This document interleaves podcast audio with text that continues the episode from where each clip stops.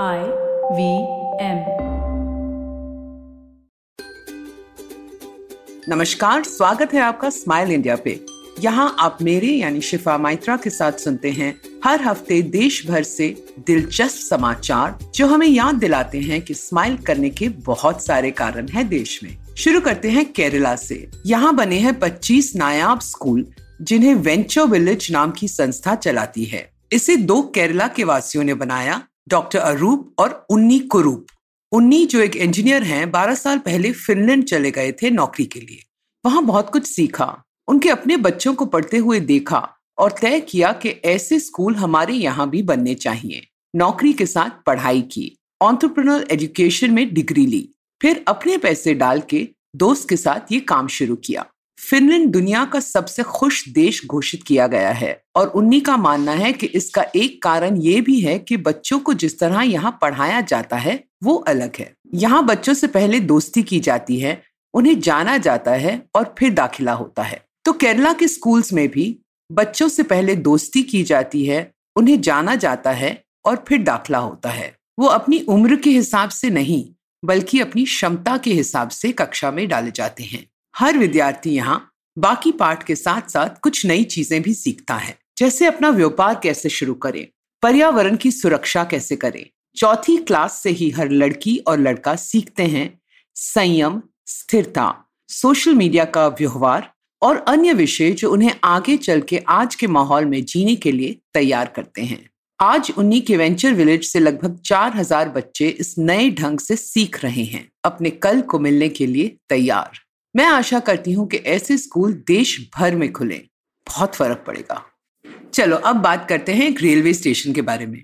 याद है बचपन में, खासकर छोटी जगहों पर लोग यूँ ही रेलवे स्टेशन चले जाते थे टहलने। घूमने फिरने की जगहें कम जो होती थी। अब हम सब भी ऐसा कर सकते हैं बहुत जल्द। एक स्टेशन बन रहा है सिर्फ़ पर्यटकों के लिए। यहाँ ना कोई ट्रेन आएगी, ना जाएगी।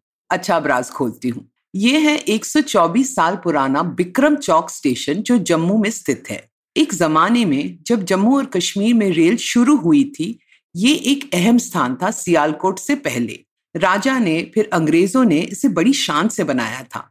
लोगों की चहल पहल से गूंजता खाने पीने के कई स्टॉल थे और अपने प्रियजनों के साथ लोग अक्सर यहाँ फ़ोटो भी खिंचाते थे। इतना सुंदर स्टेशन जो ठहरा। फिर देश का बंटवारा हुआ सियालकोट अब पाकिस्तान में था तो अमृतसर से गाड़ी वहाँ के लिए बंद हो गई और लोग विक्रम चौक को भूल गए। इस साल पर्यटन मंत्रालय ने तय किया कि इस स्टेशन को फिर जीवित किया जाए। विशेषज्ञों ने दिखाया क्या क्या पुनर्जीवित किया जा सकता है यहाँ। जगह की मरम्मत हो रही है और नया स्टेशन बिल्कुल वैसा लगेगा जैसे 124 साल पहले लगता था। जल्द ही इसे जनता के लिए खोल दिया जाएगा। लोग यहाँ टहल सकते हैं पढ़ सकते हैं उस वक्त के बारे में, तस्वीरें देख सकते हैं जिसमें लोग उस समय के पहनावे में थे। खाना, पीना, हँसी खुशी सब लौट आएगी विक्रम चौक पे। जरा सोचो इंस्टाग्राम के लिए कितनी तस्वीरें खींच सकते हो यहाँ? अगली जगह जिसके बारे में मैं बात कर रही हूँ, वो भी देखने लायक है। ये है बैंगलोर में एक कैफ़े जिसका नाम है मिट्टी। खाना तो स्वादिष्ट है, पर सबसे मज़ेदार बात यह है कि इस जगह को विकलांग युवा मिलकर चलाते हैं। अलग अलग तरह की तकलीफें हैं इन्हें कोई व्हील चेयर पे है, कोई देख नहीं सकता, कोई सुन नहीं सकता, पर काम करने का जोश ज़बरदस्त है। ये जगह 28 साल की अलीना अलाम का सपना है। चार साल पहले वो पढ़ाई के बाद ट्रेनिंग कर रही थी समर्थनम ट्रस्ट के साथ, जहाँ कई विकलांग जनों से मिली। उनसे दोस्ती हुई। उसने पाया कि उन्हें दया की ज़रूरत नहीं है, उन्हें साथ चाहिए। वो भी हमारे साथ काम कर सकते हैं, वो भी मेहनत की रोटी कमाना चाहते हैं, पर लोग उन्हें काम देने से कतराते हैं। अलीना ने इस विषय पर और जानकारी पाई और देखा कि ये मुमकिन है।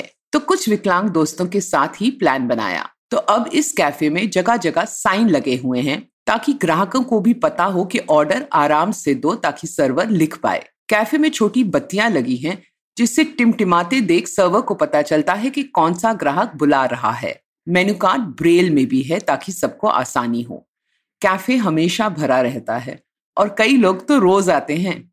अलीना देखकर हैरान है कि बिना किसी दिक्कत के ये दोस्त रोज़मर्रा का सारा काम संभाल लेते हैं। जब ग्राहक उन्हें इज़्ज़त देते हैं, हंसकर बात करते हैं, उनका चेहरा देखने लायक होता है। यहाँ कोई सिर्फ़ महीने की अंत में मिलने वाली तनख्वाह के लिए काम नहीं करता। एक और गौर करने वाली बात यह है कि अक्सर इस कैफ़े में विकलांग लोग आते हैं खाने या कॉफ़ी पीने, क्योंकि उन्हें नज़र आता है कि उन जैसे भी आम ज़िंदगी जी रहे हैं। अलीना ने तो मानो समाज के एक पूरे तबके को नई उम्मीद भेंट की है। कितना सही होता ना अगर देश के अलग अलग हिस्सों से लोग मिट्टी में ट्रेनिंग लेकर अपने यहाँ भी ऐसे कैफ़े शुरू करते? यही सही वक्त है यारो। अब आखिरी खबर है कोलकाता से, जहाँ पागल और पाठशाला नामक एक संस्था बहुत ही कमाल की चीज़ कर रही है। जैसे कि इनके नाम से पता चल जाता है ये संस्था कुछ हटके है। यहाँ शहर के कलाकार, चाहे वो अभिनेता हो, नाटककार हो संगीत से संबंध रखते हो या नृत्य से, अक्सर मिलकर धमाल करते हैं। सप्त ऋषि रे एक जाने माने एक्टर इसका हिस्सा है और हाल ही में उन्होंने सबसे कहा कि चलो शहर के छोटे सिनेमा घरों को बचाते हैं। हर इलाके में कोविड के चलते इन्हें बहुत नुकसान हुआ है। अब जब सिनेमा घर खुल गए हैं तो लोग बड़े बड़े मल्टीप्लेक्सेस में जाते हैं। सिंगल स्क्रीन सिनेमा वालों को तो धंधा बंद करना पड़ रहा है। सप्तऋषि ने लोगों को याद दिलाया कि हम सब जब स्कूल में थे, कॉलेज में थे तो ऐसी जगहों पर ही फ़िल्में देखते थे, सपने बुनते थे और इसी तरह सपने पूरे भी कर पाए। अब उन्हें हमारी ज़रूरत है। तो इसलिए सारे कोविड के नियम ध्यान में रखते हुए पागल और पाठशाला के सदस्य हर हफ़्ते किसी सिंगल स्क्रीन में जाते हैं या नाटक देखने जाते हैं किसी हॉल में जिसे लोग भूल रहे हैं। मेरी नज़र में तो ये बहुत ही सुंदर बात है, क्योंकि सपने तो सबने सिनेमा घर में ही देखने शुरू किए थे। तो अपने सपने की इस हिस्से की हिफाजत करना भी हमारा फ़र्ज़ है। क्या कहते हो? अब मुझे आज्ञा दीजिए, अगर आप इंडिया के बारे में और दिलचस्प बातें जानना चाहते हो तो फेसबुक पे मेरा पेज गुड न्यूज़ इंडियन ज़रूर देखें। मुझसे बात करना चाहें तो ट्विटर या इंस्टाग्राम पे शिफा माइत्रा है मेरा हैंडल आईवीएम पे और मज़ेदार पॉडकास्ट सुनने के लिए आईवीएम का ऐप डाउनलोड करें या वेबसाइट पे जाएँ, या जहाँ भी आप पॉडकास्ट सुनते हो आईवीएम को खोजें। आईवीएम के सोशल मीडिया हैंडल्स फॉलो करें ट्विटर और इंस्टाग्राम पे। अगली बार तक अपना और अपनों का ध्यान रखिए। अब जब आप ये पॉडकास्ट सुन चुके हो तो अगर आप इसे अंग्रेज़ी में सुनना चाहते हैं तो वो भी मुमकिन है। स्माइल इंडिया हिंदी और अंग्रेज़ी दोनों में आता है तो अपने सर्कल में ये बात बताना ना भूलें।